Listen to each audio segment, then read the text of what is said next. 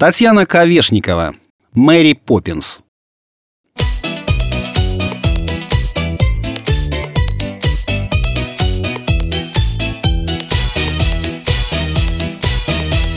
Денька Чертов познакомился с заучами сразу, как только вышел из-под крыла добрейшей Марии Митрофановны и начальной школы. Уже 2 сентября он запихнул пищалку в тряпку на доске и сразу был отбуксирован оскорбленной историчкой в маленький кабинетик на 2 этаже.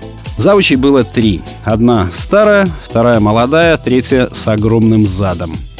Вернувшись на уроки, плюхнувшись с грохотом на стул, отчего историчка пошла пятнами, Денька шепотом сообщил соседу по парте и лучшему другу Толику Макушину, что одну он будет звать Рухлядь, другую — Сопля, 3 Задница.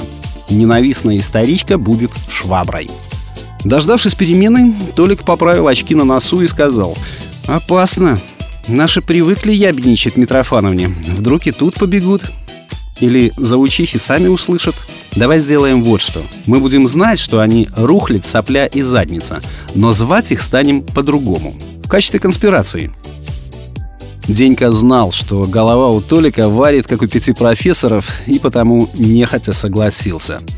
«Давай. А как звать старую Рухлядь, чтобы было понятно, что она старая Рухлядь?» «Ну, что у нас есть старого?» — задумался Толик. «Парфенон, храм богини Афины. Это в Риме и Греции. Тебе что больше нравится?» «Парфенон, мужик, не подходит. Храм богини Афины тоже. Да и длинно, язык сломаешь». «Давай просто Афина. И коротко, и тетка». Заговорщики пожали друг другу руки и продолжили совещание. «Почему Сопля?» — спросил Толик. «Молодая жутко, зеленая». «Ну, что у нас еще есть зеленого?» «Трава, кузнечики». «Кузнечик». Снова рукопожатие. «А почему Задница?» «Да потому что у нее задница как пароход».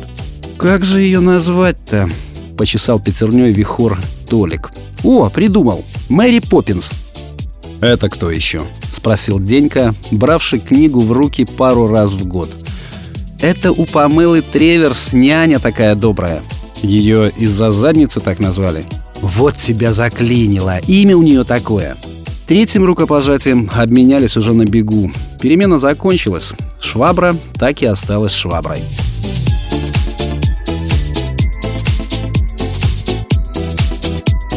С легкой Денькиной руки скоро вся школа стала звать завучей Афиной, Кузнечиком и Мэри Поппинс.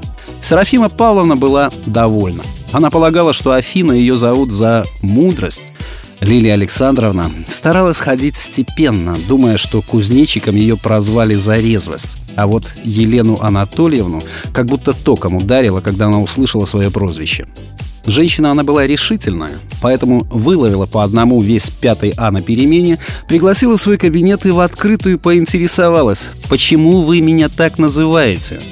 5 А, припертый к стенке, замер. Все опускали глаза, прятались друг за друга, краснели, мычали и молчали.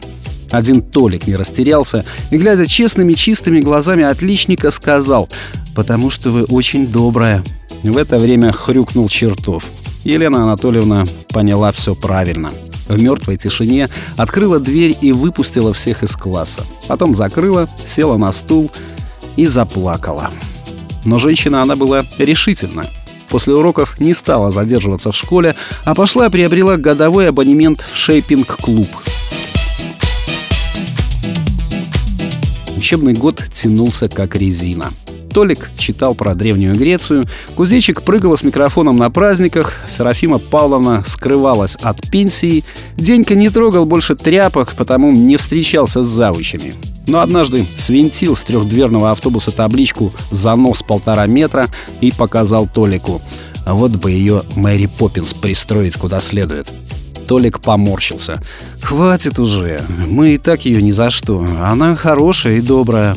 Денька обиделся и пристроил табличку в туалет на учительскую кабинку физруку в подарок. А Мэри Поппинс перестала пить чай с плюшками и 4 раза в неделю скакала на степ-платформе. через 9 месяцев, 25 мая, на линейке, посвященной последнему звонку, зареванные 11-классницы с цветами и шарами бежали к ней, тоже плачущей. Денька, стоя с ненавистным букетом, который мать насильно всучила ему перед выходом, решал, кому его подарить. Рухляди, вон она стоит, улыбается, анаконда.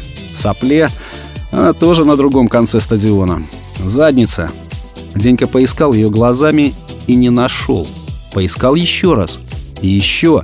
Потом сфокусировал взгляд на рыдающей толпе и понял, что в центре ее, в жакете и юбке до колена, стояла Мэри Поппинс.